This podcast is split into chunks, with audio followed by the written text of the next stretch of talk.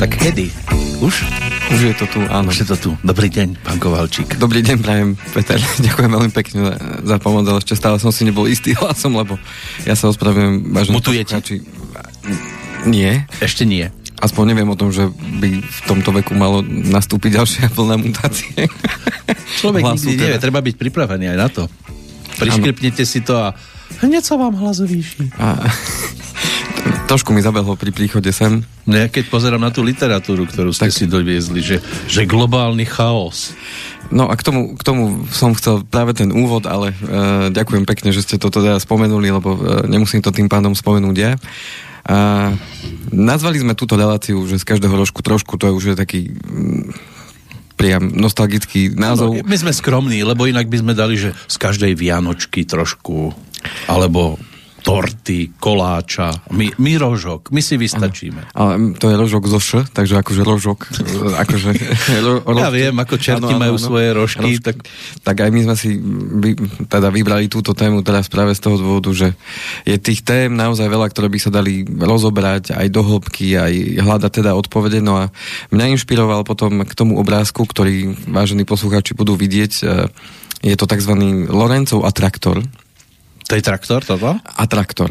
Atraktor je to. Áno. Mm. A je to v podstate taký typický obrázok pre tých milovníkov rôznych teórií, a teraz nemyslím konšpiračných, ale teórií takzvaného chaosu. To sú dve čierne diery vedľa seba. Nie celkom. Nie. To je, hovoríme o ilustračnom obrázku k dnešnej relácii. Áno, ilustratívny obrázok k dnešnej relácii, čiže keď si to budete otvárať tú našu reláciu, tak ten obrázok sa vám tam objaví. A k čomu ma viedol ten obrázok, alebo ako som sa k nemu dostal, je práve to, že som si teda zadovážil nové vydanie časopisu Trend, kde veľkým názvom je napísané, že to je globálny chaos. A ja som si tak napadlo niekde vzadu podvedomí som mal teda tú teóriu chaosu niekde, že taká nejaká existuje. Nie som nejaký študent, že by som to až tak študoval do hĺbky. Ale dovolil by som si teraz zacitovať z Wikipédie, čo tá teória chaosu je. A hneď aj potom následne vysvetlím, že prečo to teda spomínam a prečo si myslím, že je to teda dôležité v tejto súvislosti povedať a k tomu, čo sa teda chystám v dnešnej relácii. Teda ja len ešte k tomu obrázku, to nie je fotka masky z maškarného. To je... Nie. To je to, čo ste spomínali. Koho to bude zaujímať, stačí si dať do Google, ten vie vyhľadať všetko. Lorenzo Wartra, ktorá ten popis si tam nájdete, ale ja by som teda začal tou teóriou toho chaosu. Teória chaosu je časť matematiky a fyziky, ktorá sa zobrá systémami, ktorých dynamika za určitých podmienok citlivo závisí od začiatočných podmienok, takže ich správanie nie je dlhodobo predpovedateľné. Teória chaosu sa zaoberá chovaním istých nelineárnych dynamických systémov, ktoré za istých podmienok vykazujú jav známy ako chaos, najvýznamnejší charakterizovaný citlivosťou počiatočných podmienok, tzv. Motýlí efekt. To určite, vážení poslucháči, určite mnohí z vás počuli, že motýlí efekt je ten efekt, že napríklad v prírode stačí zamávanie krídel na jednom konci sveta a na druhom konci sveta to zamávanie tých motýlých krídel môže spôsobiť, ja neviem, hurikán alebo veľkú búrku a tak ďalej. Poznajú to aj zaľúbení, keď sa motýliky okolo brúška, hneď je tam hurikán. Tým je vyjadrená tá citlivosť, že tá najmenej významná podmienka, ktorá zrazu, alebo teda nejaký jav, ktorý je úplne zanedbateľný, môže ovplyvniť vo veľkom niečo na úplne opačnej strane sveta, dajme tomu. No a v dôsledku tejto citlivosti sa chovanie týchto fyzikálnych systémov javí ako náhodné, čiže máme pocit, že sa okolo nás veci dejú náhodne a bez nejakého možného vplyvu. A aj keď model systému je deterministický v tom zmysle, že je dobre definovaný a neobsahuje žiadne náhodné parametre. A aké sú príklady týchto systémov, ktoré sa nám javia veľmi, veľmi ťažko predvídateľné, sú atmosféra, solárny systém, ekonomika, platňová tektonika, turbulencia tekutín a plynov a tak ďalej a tak ďalej. Tých príkladov by sa dalo nájsť veľa. Sú to jednoduchosti zložité systémy, ktoré sa veľmi ťažko predpovedajú a máme pocit, že tie javy, ktoré sa nám dejú, takže vznikajú náhodne, ale oni v podstate náhodne nevznikajú. Niekto za tým bude. A teda tá časť tej matematiky a fyziky sa týmto zaoberá, tu je posledná veta. Systémy, ktoré vykazujú matematický chaos, sú v istom zmysle zložito usporiadané. tým je význam slova v matematike a fyzike v istom nesúlade s obvyklým chápaním slova chaos ako totálneho neporiadku. Lebo zväčša to v tej hovorovej reči, keď sa aj s niekým rozprávame, no to tam bol chaos, alebo to je chaos, vzhľadom na ten článok, alebo teda ten titulok toho časopisu, no, kde je to na titulnej strane, teda, že globálny chaos, tak máme ten pocit toho totálneho neporiadku, ale v zásade je to len veľmi zložitý systém. Áno, to je ako keď sa pozriete chlapovi na stôl alebo žene do kabelky. Áno, máte to, že pocit, že to je totálny chaos, ale je to systém. Je zložitý, ale áno. Áno. A prečo som si toto zvolil, pretože v podstate o tom, čo sa tu stále rozprávame a stále si vyberáme nejaké témy z toho chaosu, lebo pre mnohých z nás je či už tá ekonomika, či už nášho štátu, alebo tá globálna ekonomika, alebo potom aj to, akým spôsobom ja sa mám správať k tým financiám a tú vlastnú ekonomiku, tú ekonomiku tých mojich peňazí, sa nám mnohokrát javí ten systém ako totálny chaos, alebo mám v tom chaos, vôbec netuším na čo slúži a na čo ako to spolu súvisí. Vymeňme si peňaženky a hneď prídete o ten chaos. A je to práve spôsobené tým, že ten systém, alebo tie systémy sú toľko zložité, že strácame v nich prehľad a preto sa nám to javí, že nedá sa v tom vyznať a už to bôž veľmi ťažko predpokladať alebo predpovedať, že čo sa bude diať o mesiac, o dva, o tri, o pol roka, o rok, o dva, opäť. Takže... Mám taký pocit, že vy ste prišli ako posol so svetlom, aby ste nám do toho vniesli nejaký ten pohľad a my sa v tom budeme zrazu ľahšie orientovať. To chcem práve týmto vyjadriť, že mnohokrát som tu možno niečo aj sa snažil predpovedať, alebo to, že dajte si pozor na to, lebo ak príde určité obdobie, ktoré by mohlo byť nejako ťažšie. Áno, boli ste vizionár Andrej. Je dobré byť pripravený a tak ďalej. A čo tým chcem všetkým povedať je to, že položme si otázku, čo vieme naozaj predpovedať s určitosťou. Je to vždy len určitá pravdepodobnosť, že nejaký jav alebo nejaká situácia nastane.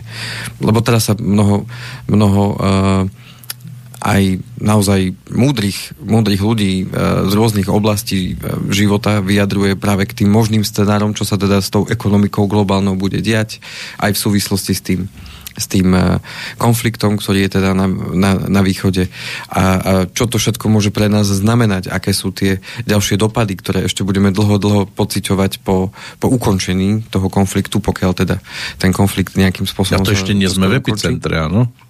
Takže toto sú práve tie scenáre... To, čo máme pocit, že je chaos, tak sú to len veľmi zložité systémy, ktoré sú na seba tak veľmi previazané. Jedným slovom... Mnoho sa skloňuje, že to je akýsi začiatok konca tej globalizácie, tak ako ju poznáme, že sa budú snažiť všetci zase nejakým spôsobom či už viesť k samostatnosti, budú vznikať nové spojenectvá, nové aliancie a tak ďalej, ktoré budú nejako kooperovať viacej spolu ako predtým a tak ďalej. Ale čo sa nakoniec stane, netušíme. Môžeme len predpokladať určité scenáre. Áno. No to tak býva, že v prípade nejakého konfliktu sa potom až vzťahy začnú vyvíjať podľa toho, ako ten konflikt skončí. To je ako pri napríklad pestnom súboji Miša s Ďurom. Keď vyhrá Mišo, tak pôjdeme touto cestou. Keď vyhrá Ďuro, tak pôjdeme touto cestou. Ale ešte skôr, ako chcete teda vbehnúť do tej témy, mám tu maily, ak chcete otázky nejaké od poslucháča, tak by som vám mohol dať, aby sme... Už prišli dneska, či sme... Niečo tu mám čerstvé. Nech sa páči. Dobre, tak ďakujeme teda Mišovi, ktorý nám píše.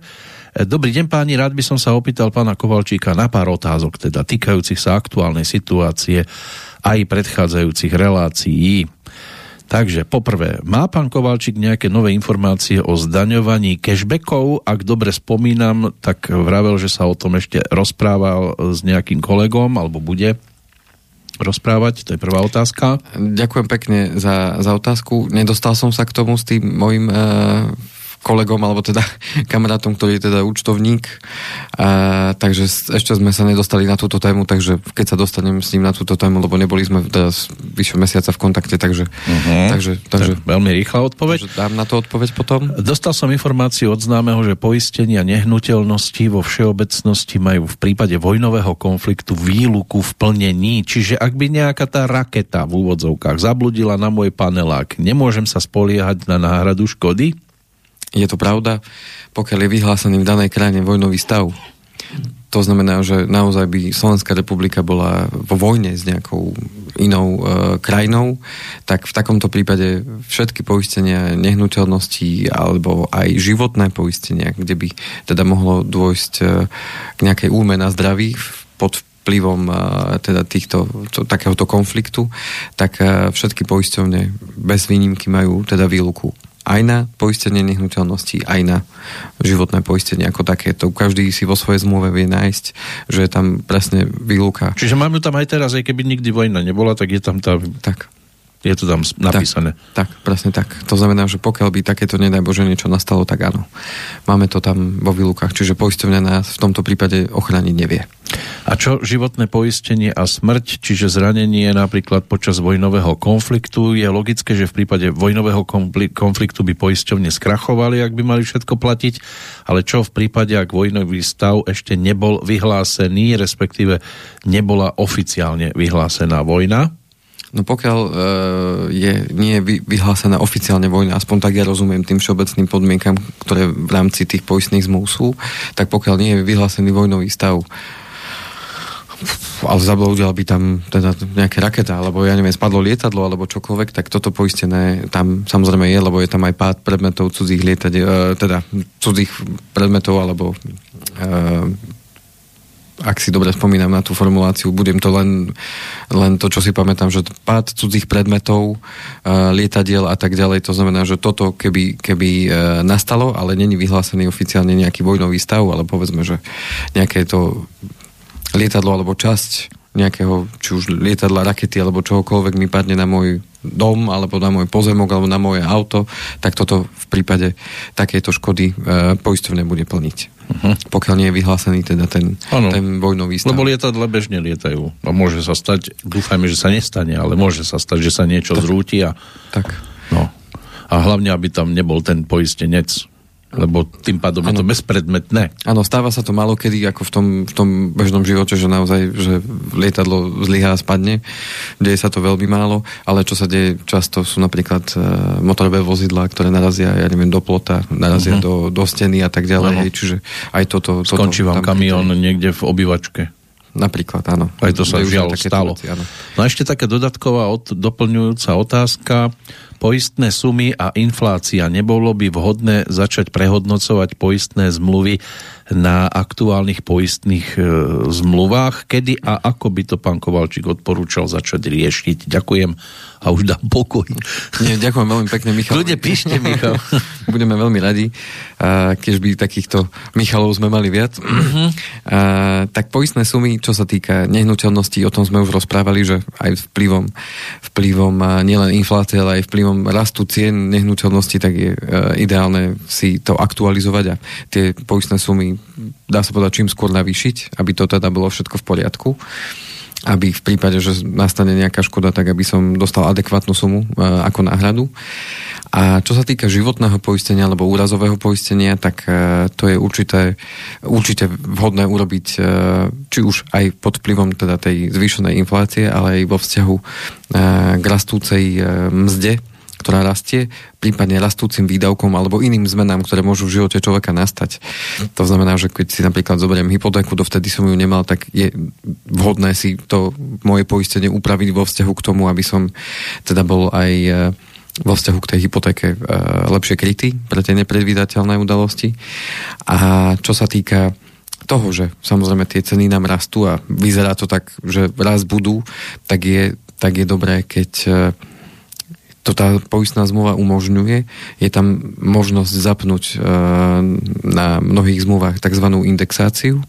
To znamená, že vám sa tá poistná zmluva automaticky navyšuje o mieru inflácie, minimálne teda o určitú čiastku, zväčša to býva buď 3 alebo 5%. To znamená, že bez toho, aby ste do toho zasahovali k výročiu vašej zmluvy, odkedy ste si uzavreli, tieto poistné sumy sa budú automaticky navyšovať o tie, povedzme, 3 alebo 5%, podľa toho, ako si v zmluve učíte, bez toho, aby skúmali váš zdravotný stav, a samozrejme sa navyšuje tým pádom aj poistné. Ale takýmto spôsobom máte ochránené tie rizika, alebo vykryté tie rizika s tým, že sa vám tie sumy automaticky navyšujú, a výhodou je práve to, čo som spomínal, že neskúma sa ten zdravotný stav, pretože počas života sa nám ten zdravotný stav môže meniť. A tým pádom, keby zistím, že mám problémy, povedzme, s tlakom a chcem si teraz navýšiť tie poistné sumy, tak už keď pošlem do poisťovne žiadosť o zvýšenie poistných sum, si pýtajú vždycky odo mňa aj zdravotný dotazník, a už keď tam uvediem, že mám zvýšený krvný tlak a povedzme berem už nejaký liek, tak už sa môže stať, že mi to nedovolia, respektíve mi napíšu, že radi vám ich navýšime, ale v prípade, že budete mať komplikácie... Vy na nás niečo chystáte. V prípade, že budú komplikácie spojené práve s tým zvýšeným krvným tlakom, čo samozrejme vieme, že môže mať za následok ďalšie zdravotné ťažkosti, tak už vám plniť nebudeme. Hej, to znamená, že v tomto zmysle tá indexácia alebo to automatické navyšovanie poistných sum má veľký význam. A môže sa to meniť aj v prípade, povedzme, zmeny zamestnania, že doteraz som mal takú pokojnú prácu a zrazu prejdem robiť kaskadéra. Samozrejme, to s tým súvisí aj tá riziková skupina, ktorú mám nastavenú, lebo keď som robil v kancelárii, povedzme, a zrazu sa rozhodnem, že idem robiť niečo... Do ulic, alebo autom jazdiť. Alebo robiť niečo manuálne, povedzme, že mi to dáva väčší zmysel, alebo som objavil v sebe nejakého...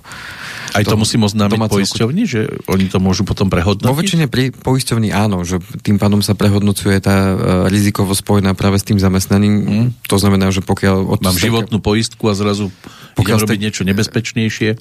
Áno, a pokiaľ tam hrozí alebo je väčšie riziko toho úrazu, povedzme, že idem z tej kancelárie, ja neviem, do nejakej výrobnej firmy, kde pracujem s nejakými materiálmi, alebo kde manuálne pracujem, kde hrozí teda to riziko úrazu veľa väčšie ako v tej kancelárii, tak tým pádom je mojou povinnosťou podľa všeobecných podmienok, ktoré sú v zmluve, oznámiť toto poisťovni. Aj keď som, povedzme, dostal pozvánku vyliezť na Mount Everest? No, toto je dobrá pripomienka, lebo pokiaľ sa rozhodnem na takúto jednorázovú činnosť, alebo potom môže sa z nej stať neskôr pravidelná, tak opäť si treba pozrieť tie všeobecné podmienky v rámci tej poisťovne alebo tej poistnej zmluvy, pretože mnohé poisťovne toto majú práve vo výluke. Horolezectvo, a majú tam presne zadefinované, čo už sa myslí pod tým horolezectvom. To znamená, že je iné, keď idem niekam na turistiku. Na Urpín si vyjdem len tak. Alebo povedzme, s kamarátmi opekať. Alebo že idem po tých chodníčkoch, ale keď už začnem loziť po tých stenách, hej, to znamená, že už idem na lano a už idem teda zdolávať... Skoba, neskoba, to je jedno. Takže to už sa považuje, že je to horolezectvo, a už to môže byť práve v tej výluke. Niektoré poisťovne majú možnosť si takzvané zapnúť takúto ochranu, že niekto mi to dal ako darček, ja neviem, skok z lietadla, alebo toto. Niečo takéto, tak si môžem tú ochranu zapnúť, a tým pádom som krytý aj v takejto v podstate jednorázovej... Akú ochranu? No, že oznámim tej poisťovne, že takéto niečo idem robiť. A tým pádom oni to akceptujú, že... V poriadku, nemusí každý týždeň. Nie, ale je to taká možnosť. Ale nemajú to všetky poisťovne. Preto odporúčam určite tie poistné podmienky si naštudovať, respektíve pokiaľ sa vám nechce študovať, tak určite teda zavolať na infolinku do tej poisťovne a oboznámiť sa, alebo prípadne nech vám tie všeobecné podmienky pošlu, nech vám to niekto vysvetlí, alebo obrátiť sa na svojho finančného sprostredkovateľa, ktorý vám teda určite vie povedať k tomu viac. Teraz každý víkend. Pán Kovalčík, idem na bicykel, nevadí? Nevadí. Lebo môžem spadnúť. Áno. Samozrejme, je to iné, keď už človek je registrovaný v nejakom klube, povedzme, že sa rozhodne, že idem na takúto jednorázovku, idem len vyskúšať, či ma to lezenie po stenách baví, lebo ma zavolal kamarát, že poď si to vyskúšať, a zistím, že ma to baví a chcem to robiť pravidelne, tak samozrejme je dôležité potom to zvážiť aj v rámci toho rizikového krytia, že či takéto niečo si špeciálne pripoistiť, alebo nájsť vhodnú poisťovňu, ktorá ma bude aj v takomto prípade kryť. A v zásade, ak som už členom nejakého klubu, tak tam sa už ťažko dá skryť to, že som bol akože iba náhodne niekde tuto a spadol som na skalke. lebo som si myslel, že som zdatný. Takže tí, ktorí precenil som svoje schopnosti. Tí, ktorí sú už registrovaní v nejakých kluboch. Nemusí to byť len horolezestvo, ale môže to byť futbal a akýkoľvek šport. Tak už keď som členom toho klubu a povedzme zúčastňujem sa aj tých súťaží, tak tam už tá rizikovosť stúpa a zase je vhodné prehodnotiť takisto tie poistné sumy. Áno. A nie zase volať po každom dosiahnutí vrcholu pána Kovalčíka. Tu je moja kamarátka, s ktorou som to dosiahol, tak pán Kovalčík, vás zdravíme. Bolo to super. O pol hodinku vám volám znovu. Áno. To nie, tak to zase... Nie, zase nemusíte o všetkom vedieť. Nemusím. takže určite ďakujeme pekne za otázky a je vhodné to riešiť pri každej zmene, ktorá teda nastane vo vašom živote a vzhľadom aj na tú infláciu je vhodné to prehodnotiť, pretože tým pádom nám začnú stúpať náklady, ktoré potrebujem práve v tom období, keď som práce neschopný, alebo keď sa mi stane takáto udalosť, tak potrebujem tie náklady vykryť. A pokiaľ tá životná poistka, alebo tá úrazová mi už nepostačuje v tom výkone, ktorý mi dá, keď povedzme si zlomím nohu a už mi nepríde toľko peňazí, koľko by som potreboval, tak je vhodné to samozrejme upraviť a navýšiť. A vždy hovoríte o zvyšovaní cien. Kedy prídete s tým, že sa zvyšujú platy? Tak ja... A dobehneme a konečne Rakúsko, Nemecko... No, to sme sa raz tak rozprávali, že... No, veď iba raz. Že my by sme ich chceli dobehnúť, ale to by museli na chvíľku zastať. A ísť nám oproti ešte. Takže to je hold tá otázka. No, 30 rokov ich dobiehame a stále blúdime, hmla, nič nevidíme a potom príde na chvíľku vyjasnenie a zistíme, že sme na tom aj horšie ešte ako predtým. Tak ono to súvisí s viacerými faktormi, ale verím tomu, že teda... Chcú vôbec oni, aby sme ich dobehli? Ako vravím, oni by museli na chvíľku zastať. Lebo však aj oni, pre nich by to bola výhoda, lebo zase vieme, že ako my narábame s peniazmi, keď máme viac, tak aj viacej míňame, tak by sme kupovali teda aj ich výrobky viacej. No a tak to len tak potroške môžeme. Tak verím tomu, ja som taký hlboko veriaci. Že v ďalšom živote? Že postupne sa budeme teda približovať. Dôležité je, aby sme každý k tomu trošku prispeli. A to tým, čo som už rozprával predtým, že každý potrebujeme začať od seba a potom, keď začneme od seba, začneme si vážiť samých seba, tak potom budeme žiadať aj od tých zamestnávateľov viacej, lebo keď si človek váži sám seba, tak váži si sám seba do tej miery, pokiaľ je ochotný akceptovať ho aj ten druhý. A pokiaľ ja si vážim viac seba ako to, že ten druhý ma neakceptuje, tak ja mu môžem ukázať... Prostredník. To som nemyslel, ale môžem mu práve tým ukázať, že fajn, tak keď ty si ma nevážiš, tak ja si nájdem niekoho, kto si ma váži. No však som povedal. Takže to je v podstate to isté. Aj keď viem, že sa to veľmi jednoducho povie takto od mikrofónu, od stola. A v živote vedúci, to... nešlo by to niečo s môjim platom? Nešlo. Ďakujem. Dobre. To je klasika. No a tým pádom, čo sa nakoniec stane, keď sa vrátim naspäť k tej... To bolo opäť z každého rožku trošku. Áno, takže ďakujem pekne, že práve do tejto relácie nám Michal napísal. Áno.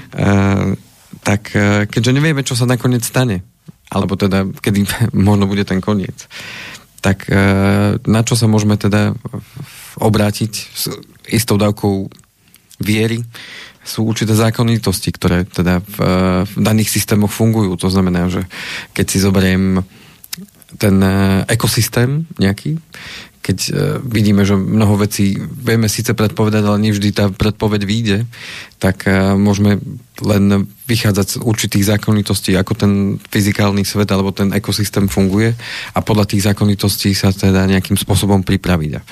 Takisto ako v tom ekosystéme sú určité zákonitosti, ktoré fungujú a samozrejme dochádza potom k určitým výnimkám alebo dochádza k určitým nepredvídateľným skutočnostiam, ako napríklad keď zrazu sa objaví z ničoho nič búrka alebo zrazu tornádo, ktoré sme videli, že teda urobili obrovskú paseku v tých Čechách. A potom myslím, že aj teda na východnom Slovensku sa teda niečo objavilo. A toto sú práve tie udalosti, ktoré sa ťažko dajú predvídať. Tak aj v tom finančnom svete existujú určité zákonitosti, ktoré teda sú platné a fungujú v tom danom systéme. Ale samozrejme vznikajú aj určité nazvem to turbulencie alebo nepredvídateľné úkazy, ktoré sa dajú ťažko predvídať. Avšak môžem sa na ne pripraviť nejakým spôsobom. To znamená, že keď viem, že tu dujú povedzme tie vetry, alebo sa začalo to počasie trošku meniť, tak môžem urobiť určité opatrenia, aby som zamedzil povedzme tým škodám. Hej, to znamená, že pozriem si tie stromy, ktoré mám v záhrade, či nemôžu náhodou popadať, či nebude lepšie ich nejakým spôsobom ošetriť, aby sme sa vyhli tomu.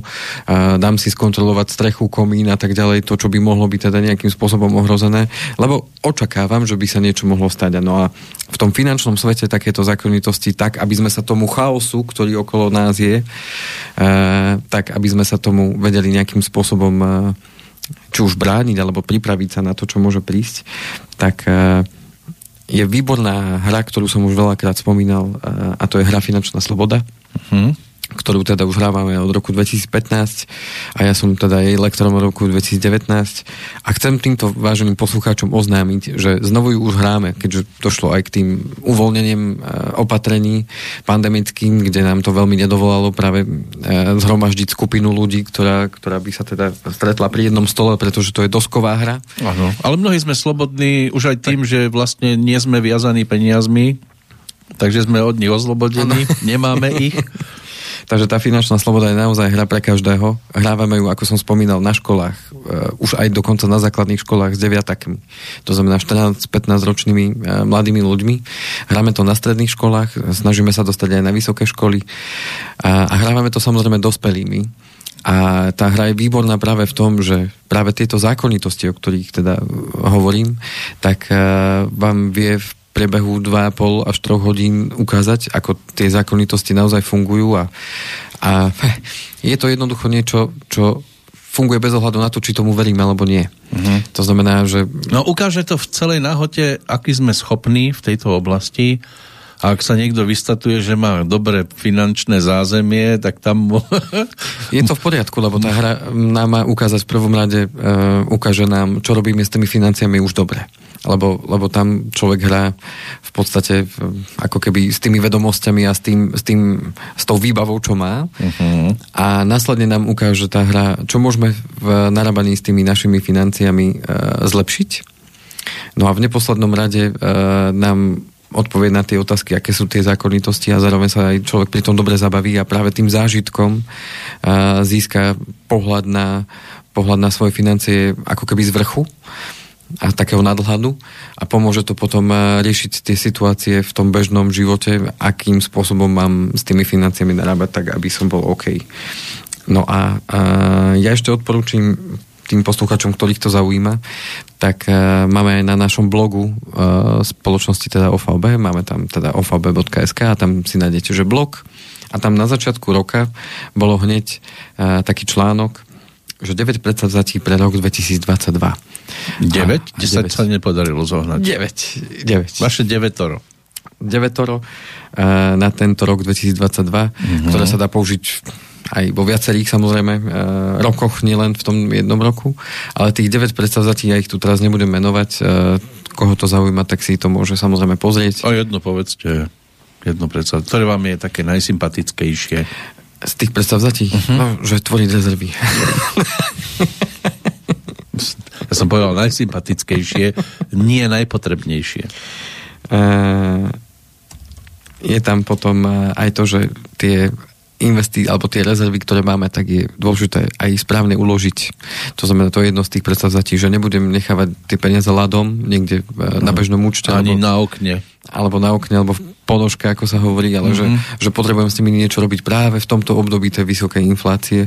Potrebujem s tými peniazmi niečo robiť. Tí, ktorí ich majú teda na tých účtoch a to, že niekto napríklad sa môže k tým peniazom dostať aj jednorázovo, povedzme, hej, že mu je vyplatená nejaká suma peňazí z poistenia, ktoré akurát nedávno v blízkej dobe budem práve riešiť viacero takých situácií, kde klientom končí stavebné sporenie, kde klientom končia rôzne poistné zmluvy, ktoré mali povedzme pre deti, už tam sporili, ja neviem, 18 rokov alebo 15 rokov niekde. Chce to potom použiť na dovolenku, vy mu zapnete po ruke, tam máte dlžobu. Treba si splatiť. Obrázok v rohu. Áno. A taký palec, alebo ukazovák, no.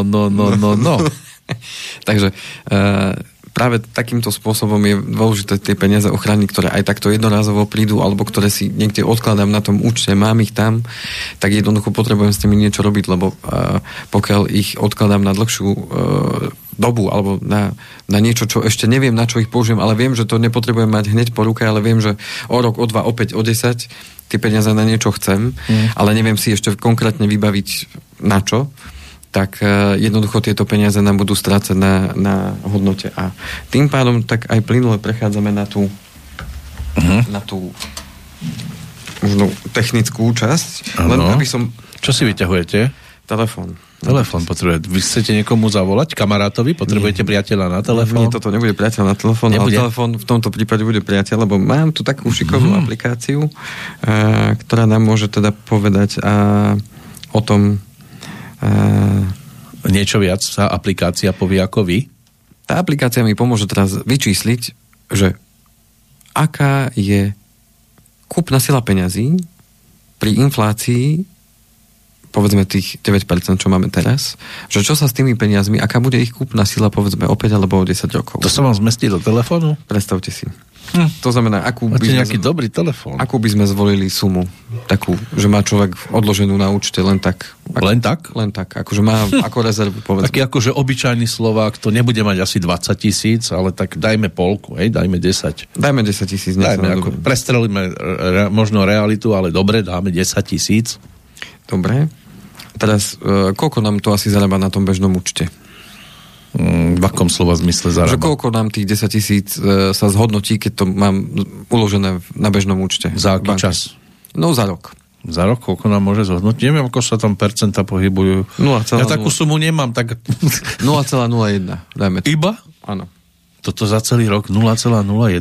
No a dáme to, že na 5 rokov, dobre? Že 5 rokov tie peniaze tam... Ľudne. Mne tých 10 000 doteraz nechýbalo, tak mi nebude chýbať ani teraz. No a dajme tam infláciu. Teraz Európska únia dala, že priemerná je 5%, tak dáme iba 5%. Dajte. Nech nejem. Dajte, nech nejem. Nedáme 9, lebo to je teraz ako... Nedajme 9, dajme 10. Dáme 10. Uh-huh. Tak si predstavte, že po 5 rokoch, keby sme tú infláciu 5% nechali pôsobiť. Áno, a máme tam tých 10 000. Mám ich tam stále. Áno, ani sa ich nedotknem. Áno. A už tam nebude 10, ale bude tam? 10 005. 10 000 za 5 eur mi pribudne po 10 rokoch? Áno.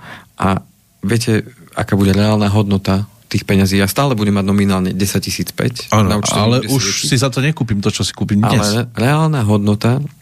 Teda kúpna sila tých peňazí bude 7787 eur. To mi medzi časom takto sa scvrkne? To znamená, pri 5%, kebyže tá inflácia... Už aj účet sa mi scvrkne. Tak to bude 2212 eur mínus, ako keby.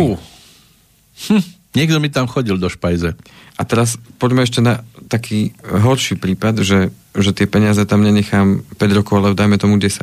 10, tak to bude ešte horšie. To, keď už teraz zmizlo 2000 nejakých, tak to zmizne aj 5. Tak výnos bude 10 eur.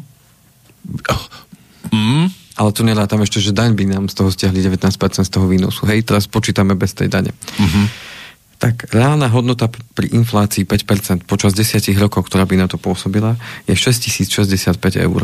To znamená, že stratil by som takmer 4000 eur na hodnote. Čiže nominálne by som stále mal 10 000, ale kúpna sila tých peňazí vplyvom rastu cien v hospodárstve za 10 rokov by mi stvrkla moje úspory o 4000 eur. No proste spoločnosť je nenažraná, no tak ja som takto prišiel o veľké peniaze.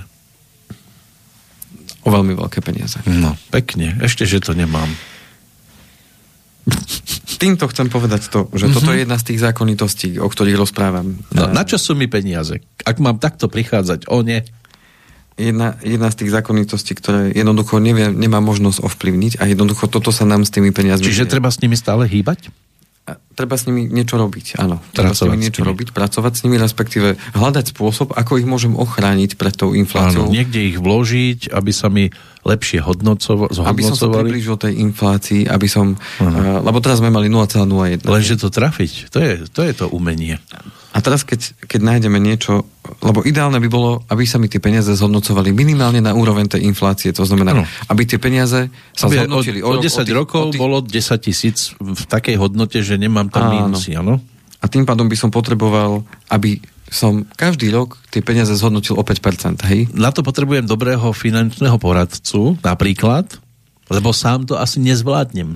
No, podstatné je nájsť ten vhodný nástroj, ktorý mi to pomôže. A to môže pomôcť práve ten finančný odborník, alebo môže pomôcť ten, kto si bude pracne hľadať tie riešenia a bude sa o to vedieť aj nejakým spôsobom starať. Teraz nevravím, že jedine finančný odborník to dokáže spraviť. Samozrejme. Je to veľká pomoc. Áno.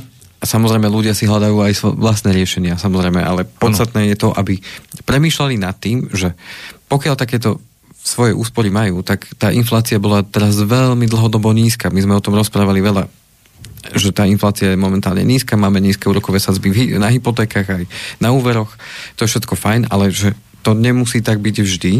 A vždy sme sa rozprávali práve o tom, že dôležité je s tými peniazmi hospodáriť a zároveň využívať tie nástroje, ktoré ten finančný trh ponúka na to, aby som tú infláciu dokázal obsiahnuť, to znamená, aby som sa vyrovnal minimálne a v tom úplne ideálnom prípade dosiahol ešte vyššie zhodnotenie. Áno. Čiže sú tam možnosti, napríklad, ja neviem, kúpim pôdu, kúpim nehnuteľnosť a tam to dám. Investujem tie peniaze, povedzme, na ten finančný trh. Bojnický zámok si kúpim napríklad. To asi není bežné pre každého, ale hľadať tie riešenia. Ja nie som každý. Na konte ani 10 000, ale už myslím na Bojnický zámok.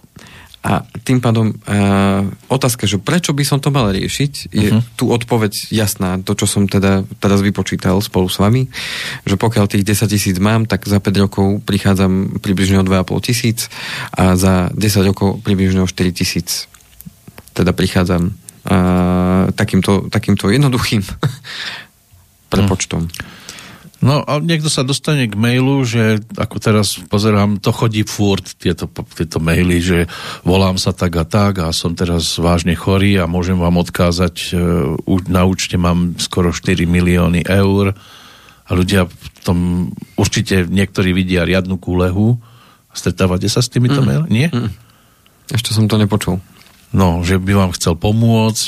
Ja skúsim zacitovať trošku. V súčasnosti mám na svojom účte osobnom 3 746 500 eur, ktorú som si nechal na stavbu. Rád vám dám tieto peniaze, ktoré vám môžu pomôcť vo vašom podnikaní a vašich projektoch. Príjmite to, pretože je to dar, ktorý vám dávam, a to bez toho, aby som za to niečo žiadal. Vidíte, akí sú ľudia dobrí na svete? Keď týchto mailov chodí 20-30 za deň. Tak to asi nebude všetko. Asi to nebude. Kto by tak len tak daroval takéto veľké peniaze? No. A s 3 000 000 to už si môžem trúfať aj aspoň na ten padací most pred Bojnickým zámkom. Napríklad. Takže, čo týmto chcel autor teda povedať? Tým, čo som hovoril, ja nie teda autor toho mailu. Že všetko, čo vám ten finančný trh ponúka, tak je určitý nástroj, len zvolí ten vhodný nástroj na ten daný typ peňazí, ktorý máte, lebo všetko to zastrešuje ten váš cieľ, alebo to, kedy predpokladáte, že budete tie peniaze potrebovať, tak podľa toho sa veľmi dobre potom hľadá aj ten nástroj, ktorý bude vhodný práve na to, aby sme takýmto spôsobom tie úspory dokázali zhodnotiť tak, aby nestratili na svoje hodnote a tá kúpna sila peňazí zostala zachovaná. Nedávno piatok som mal jedno stretnutie s jednou pani, keď dám príklad z praxe, no bolo to úplne teda nové stretnutie, nepoznali sme sa predtým a keď som sa aj opýtal teda otázku, že ako narába so svojimi financiami, tak povedala veľmi jednoducho, ja mám obálkový systém a ten mi stále funguje už x rokov a som s ním veľmi spokojná. Čiže peniaze má doma, fyzicky? A povedal som, no tak to je výborné. A koľko vám tie peniaze zarábajú v tej obálke? Tak sa zasmiala, že no nič. Výborne. A tam si sporíte, že pôjdete na dovolenku, na auto a tak. Nie, no tam si odkladám aj na dôchodok. A ja vravím, no tak vekovo sme plus minus. Bola o pár rokov teda mladšia. A vravím, no tak to máte ešte čo robiť? A máte dosť veľkú obálku? A ona, no tak mám. A som sa aj opýtal tú otázku. A čo myslíte, koľko budú mať hodnotu tie peniaze, ktoré si dneska odkladáte do tej obálky o 20 rokov. Tak ostal na chvíľku taká zamyslená, no to netuším. Tak vám napoviem, že koľko malo hodnotu tých 1,000 eur, ktoré tam určite máte, keď si už odkladáte 10 rokov, alebo tak nejako mi spomenula, že si už odkladá, tak koľko malo hodnotu tých 1,000 eur, ktoré tam dneska máte pred 10 rokmi? A koľko malo pred 20? No tak určite väčšiu. A práve z tohto dôvodu je tá obálka fajn na také ciele, ktoré máme možno rok pred sebou, alebo že chcem si ísť na dovolenku, alebo chcem z týchto peňazí niečo kúpiť, ja neviem, deťom alebo sebe a tak ďalej.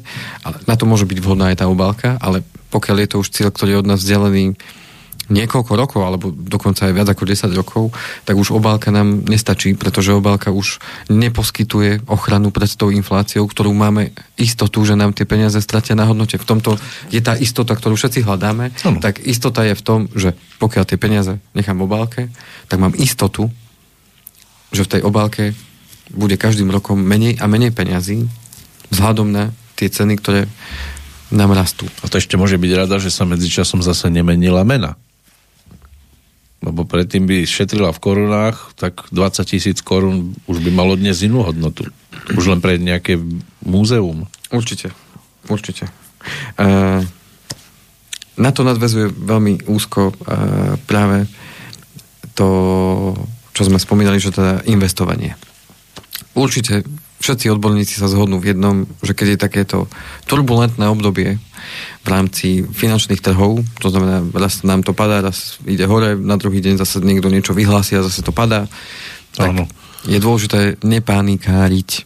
To je to isté, ako keď začne horieť lúka, ako nám cez víkend horela lúka, tam prčianskou terasou, tam... Čo ste tam boli? Nejakí občania grilovať? Zapalili ohník, zrazu ohník bol väčší, ako si predpokladali, tak boli tam hasiči. Ja som bol teda mimo domu, už som dostal len sprostredkovania, lúka je krásne čierna. Nedaleko je taký lesík, tak chvála Bohu tam to neprešlo. Ešte v noci to boli hasiči kontrolovali, sme videli, že tam behali, že či náhodou ešte sa ten oheň niekde popod zem nedostal. Tak nepanikáriť. Ani v takejto situácii je dobre nepanikáriť, ale samozrejme zavolať toho človeka, ktorý by mi mohol s tým pomôcť. Takže aj tu odporúčam nepanikáriť, ak máte aj niekde zainvestované finančné prostriedky, či už v podielových fondoch, alebo niekde priamo v akciách nejakých spoločností, ktoré momentálne mohli naozaj aj prúčie spadnúť, iné zase mohli narásť. Tak určite nepanikáriť, ale podstata je tá, zodvihnúť telefón a zavolať niekomu, komu dôverujete, že sa v týchto veciach orientuje, respektíve do tej spoločnosti, kde ste to zainvestovali, a opýtať sa, že čo treba robiť a tak ďalej. Jednoducho nepanikáriť, ale radšej si zistiť viacej informácií a čo je moje odporúčanie, určite dodržať ten investičný horizont. To znamená, ak ste sa rozhodli investovať pred rokom, pred dvoma, alebo dokonca tento rok, a zrazu vidíte, že vám to akože klesá, že sa tá vaša investícia dostáva pod tú hodnotu, ktorú ste navkladali, vôbec nič sa nedeje. V závislosti od toho, že kedy ste si zvolili ten cieľ alebo ten investičný horizont, či to bolo na 5, na 7, na 10, na 15, na 20 rokov, tak v závislosti od toho netreba panikáriť, len dodržať ten investičný horizont a pokračovať teda ďalej. Ale určite sa poradiť teda s odborníkom, človekom, ktorý vám to povedzme sprostredkoval. Ak takého nemáte, alebo ten človek to už nerobí, určite vo vašom okolí nájdete človeka, na ktorého sa viete obrátiť a ktorý vám povie, že OK, rád sa ti na to pozriem, rád ti k tomu dám nejaký komentár. A existuje aj nejaká zodpovednosť finančného poradcu?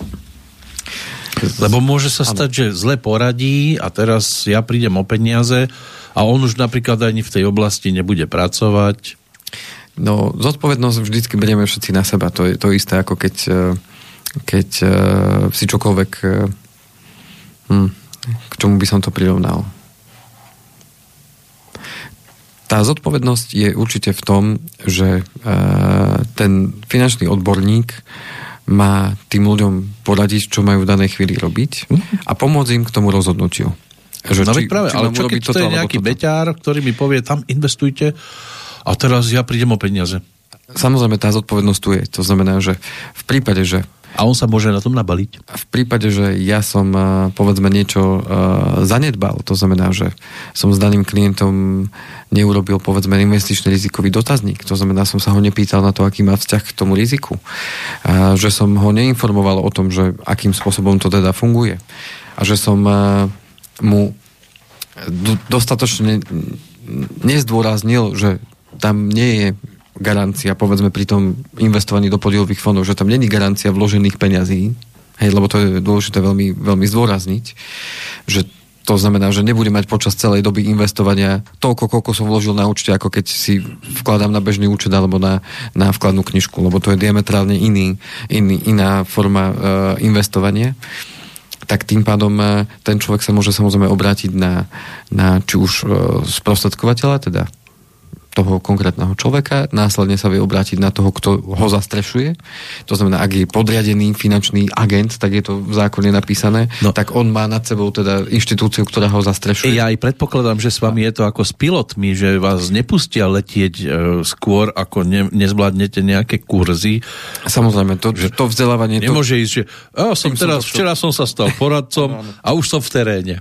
Takže tá zodpovednosť jednak vo vzťahu k tomu, keď sa niečo deje, a tá zodpovednosť vo vzťahu na to, že či som pripravený dostatočne na to, aby som takéto rady mohol rozdávať, alebo teda aj realizovať potom následne tie obchody u toho daného zákazníka, tak k tomu vám predurčuje samozrejme vzdelávanie, skúška Národnej banky Slovenska. Áno. A následne ten nový človek, ktorý k nám prichádza teraz... narážam práve na tých, ktorí začínajú teda u nás, tak je tam tzv. 1 rok mentoring. To znamená, nevie tú zmluvu robiť bez toho služobne staršieho a skúsenejšieho. To znamená, že ten vstupuje do každého toho stretnutia a rokovania s tým daným zákazníkom, čiže nevie to urobiť sám, bez toho mentora. Takže týmto je zabezpečená tá ochrana toho spotrebiteľa, že naozaj sa rozhodneme rozumným spôsobom vo vzťahu k všetkým aspektom u toho klienta. Čiže aj nejaký nažhavený... Čiže aj jeho rizikového profilu, koľko peňazí je ten objem, ktorý tam dáva v pomere k jeho celkovým úsporám alebo rezervám, ktoré má v závislosti od toho cieľa. To znamená, že na čo potrebuje tie finančné prostriedky. Čiže my tú prácu robíme tak, že veľmi dôkladne analyzujeme tie klientové potreby, analyzujeme tie klientové jednak skúsenosti s daným sektorom, povedzme toho investovania, a dávame dokopy v podstate celý taký jeho obraz toho finančného zdravia, a až na základe toho až po tej dôkladnej analýze potom hľadáme to riešenie, že ktoré by bolo preňho vhodné. Nie je to o tom, že príde nejaký nevybúrený jedinec, ktorý chce čo najviac klientov zohnať za 2 dní. Nie to takto jednoducho. Nie. A teraz len večer príde, už mám 20 za dnešok. Nie. Ako on ich získať môže, ale otázka, že či v akej kvalite to je. Či im aj poradí. Hej, teda, či tí zákazníci budú chcieť s ním aj potom zrealizovať tie obchody. A ja to už tak vidím, že väčšinou už vychádzajú do ulic skôr takí, ktorí sú nastavení, pokojní, musia sa vedieť s vami pekne, teda vy sa musíte vedieť s niekým poriadne porozprávať, ísť do hĺbky, nemôže to byť káva 5 minút a už utekám za ďalším. Samozrejme je to na viacerých stretnutiach, nie je to hneď na prvom stretnutí. Mnohokrát sa to deje v banke, hej, že tým nechcem povedať, že v banke to robia zle, a to určite nie, ale mnohokrát sa deje práve to, že človek, ktorý tam príde, povedzme, kvôli nejakej iné veci, dostane ponuku. A že netreba hneď podpisovať, treba sa to nechať na toto vieme urobiť a tak ďalej. Ale sú jednoducho zákazníci, ktorí majú tú tendenciu podpísať všetko a hneď. Áno, a sú takí zase, ktorí príde domov a už to vidí inak. A ktorý si to nechá, povedzme, ešte niekomu vysvetliť, prípadne tam príde na 2-krát, na 3-krát, nech mu to vysvetli a urobí takéto rozumné rozhodnutie. Áno. Nie pod vplyvom emócií, ale aj pod vplyvom... Áno, vidí peknú sekretárku, ktorá mu to tam nejak vysvetľuje a už je schopný jej podpísať čokoľvek. No a tým pádom tu je zabezpečené to, že keď dojde aj teda k nejakej možno nezrovnalosti, lebo ten klient je z nejakého dôvodu nespokojný, tak samozrejme má možnosť obrátiť sa na vyššie miesta, či už na zástupcu toho, alebo teda zastrešovateľa, toho sprostredkovateľa. Následne máme tu Národnú banku Slovenska a tak ďalej, kde je možné obrácať sa so sťažnosťami, alebo teda s nejakým problémom, ktorý by nebolo možné vyriešiť. Tu práve ukazujeme tým našim zákazníkom, že investovanie je ako so všetkým to isté, ako keď investujeme do vzdelania. Človek sa rozhodne, že začne chodiť na vysokú školu, začne si ju platiť. Nikde nie je napísané, že vyjde z nej ako inteligent. Že ju aj dokončí. Nikde nie je napísané to, že keď sa pozrite smerom sem. neznamená, že keď ju aj dokončí, tak že ten titul mu automaticky pomôže k tomu, aby mal vyšší príjem alebo lepšiu prácu. Alebo úctu okolia. Tým nechcem povedať to, že investovanie je hlúposť, alebo že nemôžeme od neho získať to, čo očakávame. Len chcem povedať to, že investovanie je vždy spojené riziko, ale to, pozor, riziko sa dá riadiť. A dá sa riadiť rôznymi spôsobmi. To sme rozbrali veľakrát už v tých témach, ktoré sme mali v rámci investovania. To znamená, riziko sa dá riadiť a tým pádom, pokiaľ to mám rozložené rozumne, tak to riziko nie je až také veľké, ako sa možno na prvý pohľad zdá. Ale vždy to treba skúsiť. Človek nikdy nevie, čo sa na neho v tej škole nalepí. Minimálne spolužiačka. Napríklad. No. Alebo spolužiak. Alebo spolužiak. Každý máme rád niečo iné. Niekto makové, niekto orechové. No ešte by som spomenul to, čo sa teraz tak často skloňuje, keď už máme z každého rožku trošku. Uh-huh. V jednej z relácií na Slobodnom vysielači som zachytil... Ja som to nebol. Nie. Som zachytil otázku práve poslucháča jedného. Aha. Tak som si to použil. Myslím, že to bola nejaká relácia s VOKom. Uh-huh. A tam bola otázka od jednej poslucháčky, že či je lepšie vyplatiť teraz časť alebo celý úver, alebo teda hypotéky, pokiaľ mám teda nejaké úspory. Takže čo teraz robiť, keďže máme vysokú infláciu, zvyšujú sa... Aby úroky. Nebolo väčšia dlžoba, že? Takže čo je rozumné teda urobiť? Uh-huh. Či vyplatiť tú časť hypotéky, alebo celú prípadne, ak mám na to priestor, alebo skôr tieto úspory investovať, čo je taká možno logická otázka, že mám, ako sme si dali príklad, mám 10 000 na účte, mám povedzme hypotéku 50 000 a teraz čo? Mám tých 10 000? Lebo o pol roka to môže byť viac? Mám 10 000 radšej dať, keďže dneska ich neviem dobre zhodnotiť, banka mi dá 0,01, mám radšej tieto peniaze dať jednorázovo do hypotéky, a tým pádom sa zbavím časti úveru, zníži sa mi splátka a som OK, alebo tieto peniaze mám radšej investovať. A môj pohľad je taký, že závisí to od viacerých faktorov. A tam veľmi dobré pán Vlk teda spomenul to, že je veľmi dôležité, ako vníma človek svoju schopnosť pracovať, alebo mať tú prácu, v ktorej momentálne je. Čiže ak má tú, nazveme to v úvodzovkách, istotu, že to jeho zamestnanie nebude v najbližších nejakých rokoch nejako ovplyvnené, že pokiaľ sa nič vážne neudeje, budem môcť pracovať a zarábať tie peniaze, ktoré zarábam, tak môžem si dovoliť, povedzme, čas peniazí dať na to splatenie tej hypotéky, pokiaľ teda predpokladáme, že sa to bude... Pracujem v zbrojárenstve, tak teraz je to relatívne asi nádejná oblasť. Ale pokiaľ... Žiaľ. Ale pokiaľ mám tú neistotu, alebo môže sa niečo udiať, alebo zomrieť, alebo možno moja pracovná pozícia je taká, že môže sa to veľmi rýchlo zmeniť, tak je na zváženie, či radšej tie úspory niekam neuložiť, aby sa čo najviac priblížili inflácii a radšej si nechať tú rezervu a postupne splácať tú hypotéku a zároveň sa snažiť o čo najdlhšiu fixáciu s čo najnižším úrokom, to znamená radšej fixovať na dlhšie obdobie. Na čo by ste poradili teraz? Viac investovať alebo si to držať? No, ja to poviem tak. Dlhšia fixácia, to znamená, že ten, kto má hypotéku, tak rovná sa dlhšia istota v tom, že sa mi tá splátka meniť nebude. Pre mnohých to môže znamenať mierne zvýšenie tej splátky, lebo tie úrokové sadzby boli dlhodobo pod 1%. Teraz tá fixácia, povedzme, na 10 rokov je vždy nad 1%. Takže tým pádom môže sa mi mierne zvýšiť splátka, ale mám istotu, že povedzme na 5 alebo 10 rokov, podľa toho, akú dĺžku tej fixácie zvolím, mám istotu, že tá splátka sa mi nezmení. Je totiž zaujímavé to, že všetky naše banky už zareagovali na to, že Európska únia teda v januári vyhlásila, že teda bude dvíhať tú základnú úrokovú sadzbu, ale, a tu zase sme pri tom chaose, tým, že toho 24.2.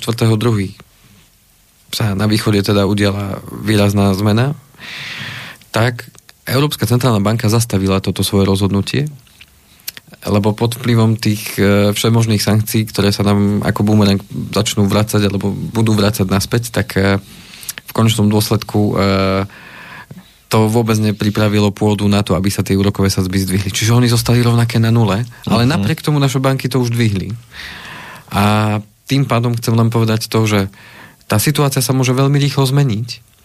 To znamená, že dneska zase podľa tých tvrdení, ktoré som teda čítal z viacerých zdrojov, je to, že neplánujú zase zvyšovať úrokovú sadzbu až do konca roka, respektíve uvidí sa, ako ten východný konflikt dopadne a že podľa toho sa budú riadiť. To znamená, tá situácia sa môže zase veľmi rýchlo obrátiť a zmeniť. Tým pádom, čo môžeme urobiť zase, keď sa vrátim k tým zákonitostiam, skôr či neskôr tie úrokové sadzby pôjdu hore. Skôr či neskôr. To znamená, že pokiaľ máte možnosť a pokiaľ tá vaša hypotéka je ešte, povedzme, nie za polovicou, ale že tú dlhšiu polovicu máte ešte pred sebou, tak je vhodné tú úrokovú sadzbu si zafixovať na dlhšie obdobie. Ak sa už blížite, že už máte blízko konca, alebo ste v tej prvej polovici, takisto by som odporučal... Myslíte teraz v splátkach alebo v živote? Myslím v splátkach. V platnosti tej hypotéky. Tak. Čiže hypotéka, keď je na 30, tak keď mám ešte 25 rokov, tak určite, pokiaľ nie je predpoklad, že by som ju vyplatil z nejakých zdrojov predčasne, tak je dobré si tú fixáciu predĺžiť. Pokiaľ mi, povedzme, zostáva 10 rokov do splatnosti tej hypotéky. Do splatnosti, nie, že ja som 70-tník. Tak nemusím voliť až takú fixáciu, že na 10 a viac rokov, ale môžem zvoliť povedzme 5-ročnú a mám istotu, že tých 5 rokov budem OK a možno, že už budem mať postupne zdroje na to, aby som sa tej hypotéky mohol zbaviť a už to asi nebude taký veľký ten zostatok, ako keby som mal ešte tú 25-ročnú pred sebou. Takže tým pádom je to veľmi individuálne, ťažko teraz hľadať riešenie, že toto je dobré pre všetkých. Takže tým, že to ovplyvňuje viaceré faktory, tak je dobré zase opäť. Zase sa vrátim k tomu istému. Niektorým to už bude možno pripadať také zvláštne, ale jednoducho naozaj sa s niekým poradiť a zvážiť pre a proti a nájsť teda tú takú zlatú strednú cestu povestnú, je naozaj u každého iná. Takže ťažko sa hľadajú nejaké... Áno, každý máme iný príjem mesačne, niekto si môže dovoliť väčšie splátky, niekto si môže dovoliť, povedzme, naraz dať väčšiu sumu peňazí a rýchlejšie splatiť všetko a niekto tam bude stále škrapkať. Aj ten trh nehnuteľnosti, niektoré jazyky hovoria to, že aj ten trh nehnuteľnosti bude skôr či neskôr ovplyvnený aj tou migračnou vlnou z Ukrajiny, to znamená, že budú prichádzať ľudia, ktorí budú mať kde chcieť bývať. My už teraz máme veľký nedostatok. Ale radi dáme všetko. Nových bytov, to znamená, že aj toto trošku môže zamiešať karty v rámci toho, lebo ako keby ten dopyt ešte viacej stúpne. A tým pádom na jednu stranu ten nedostatok bytov a stúpajúci dopyt môže ešte zvýšiť aj cenu nájmu. Stúpne dopyt u tých, ktorí na to nemajú. Aj stúpne dopyt nájmu a môžu byť zase môže to byť ďalší vplyv toho, že tie ceny nehnuteľnosti nám budú rásť napriek tomu, že už si niektorí myslia, že sa zastavia alebo že dokonca začnú klesať. To znamená, že opäť zase sme v tom chaose, zase sme v tom systéme, ktorý je veľmi zložitý, ktorý ovplyvňujú každé možno aj drobnosti. A opäť sú len určité zákonitosti, ktoré v tom finančnom trhu fungujú a ktorými sa potrebujeme riadiť. Takže čo už by som povedal na záver, lebo ja som išiel hodinu bez prestávky, vidím, že sme ani nepustili pesničky. No nie, už si spievate sám. Takže tí, ktorí čakali teda na nejakú hudbu, tak sa dočkajú až teraz na konci. Áno. A keby som to mal celé zhrnúť, tak nemusíme hľadať kopec informácií a predpovedať tú budúcnosť, že čo sa všetko bude diať. Dôležité je riadiť sa tými zákonitosťami. Tí, ktorých by to naozaj zaujímalo, aj zažiť si také zákonitosti na takej vlastnej koži a prežiť si možno 30 rokov svojho života za 2,5 hodinky, tak kľudne sa ozvite. Tie kontakty sú známe, ale pre istotu ich zopakujeme. Teda moje telefónne číslo je 0917232450. Ano, po 16. hodine. Po 16. Môže nezvoniť. Môže byť kedykoľvek. Keď nedvihnem, zavolám naspäť. A na e-mail kovalcik@ovb.eu. Možno, ak nás počúvajú aj nejakí učitelia alebo profesori. Nezmajú deň učiteľov. Tak blahoželáme teda. Ja nám Komenský a tak sa narodil práve v tento deň, tak preto. Takže deň učiteľov, pozdravujem všetkých učiteľov, profesorov a všetkých učiteľky, ktorých vzdelávajú učiteľov. Tým som myslel všetkých. Takže ak by nás počúval niekto taký, ktorý by chcel tým deťom priniesť niečo výnimočné, niečo praktické do života, ktorých skôr či neskôr po opustení tých školských hlavíc čaká, tak sme k dispozícii, stačí mi teda napísať a vieme sa potom dohodnúť. No a ja vám prajem teda, aby ste tie riešenia na tom finančnom trhu dokázali nájsť a aby ste našli v sebe tú možno odvahu pozrieť sa na niektoré tie svoje zvyky, ktoré máte s tými peniazmi, pozrieť sa trošku na to z nadhľadu a nechať si taký ten otvorený priestor na premýšľanie aj prijať určité zákonitosti, ktoré sú a následne urobiť nejakú pozitívnu zmenu v tom, aby tá zmena bola hlavne pre vás prospešná, lebo to je veľmi podstatné. No a aby bol výstižný aj text pesničky Daniela Heviera, kde sa spieva aj o tom, že ja už nemám čo stratiť, život je ako kruh, keď raz príde čas platiť, nechcem zanechať dlh. Poznáte to? Nie, nepoznám. Tak budete. Ale Habera nám bude spievať čoskoro jubilant, 60-tník. Tak toto so skupinou Tým naspieval pred 18 rokmi. Letí to neuveriteľne. Tak to bude bodka za tým našim dnešným rozprávaním s Andrejom Kovalčíkom. O 2 týždne prídete? O 2 týždne prídem. A príde aj tá kolegyňa? Pardon. Zistí takto, kto na nás kašle? Zistí. No. Verím tomu, že nie. No dobre. Veríte tomu, že nepríde, či? Verím tomu, že na nás nekašle. Aha, dobre. Tak sa budeme tešiť. Necháme sa prekvapiť. Do počutia, priatelia.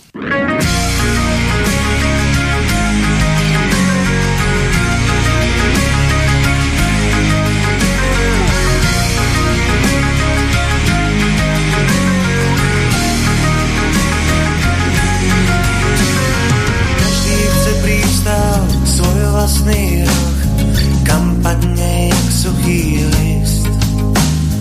Každý chce zopár ciest, ktorými vždy dá sa ísť. A k týmto mestom pôjde raz Boh, uvidí to, čo aj ja. Pohľady tulákov belasé od svitania. A každý si stráži svoj kút.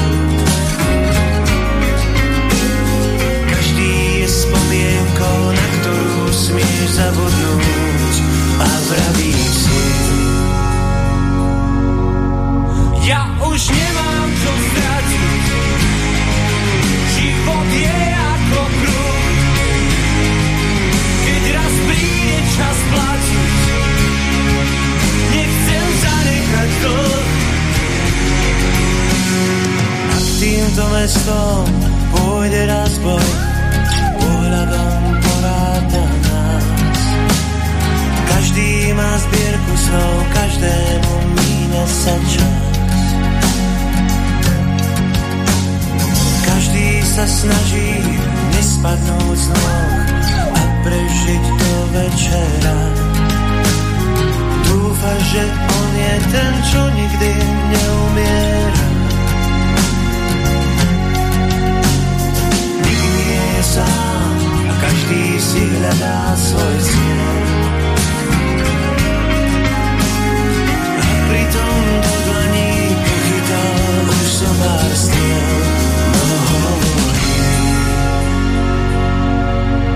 Ja už nemám čo stratiť,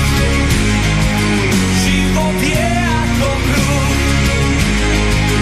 keď raz príde čas platiť, nechcem zanechať dlh.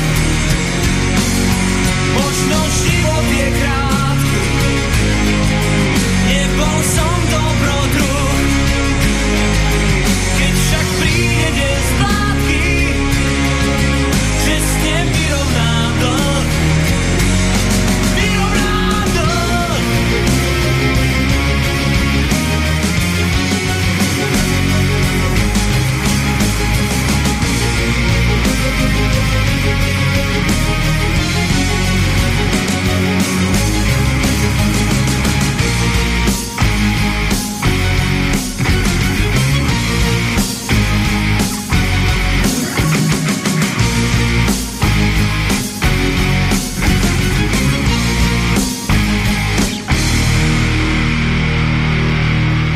Ja už nemám čo stratiť.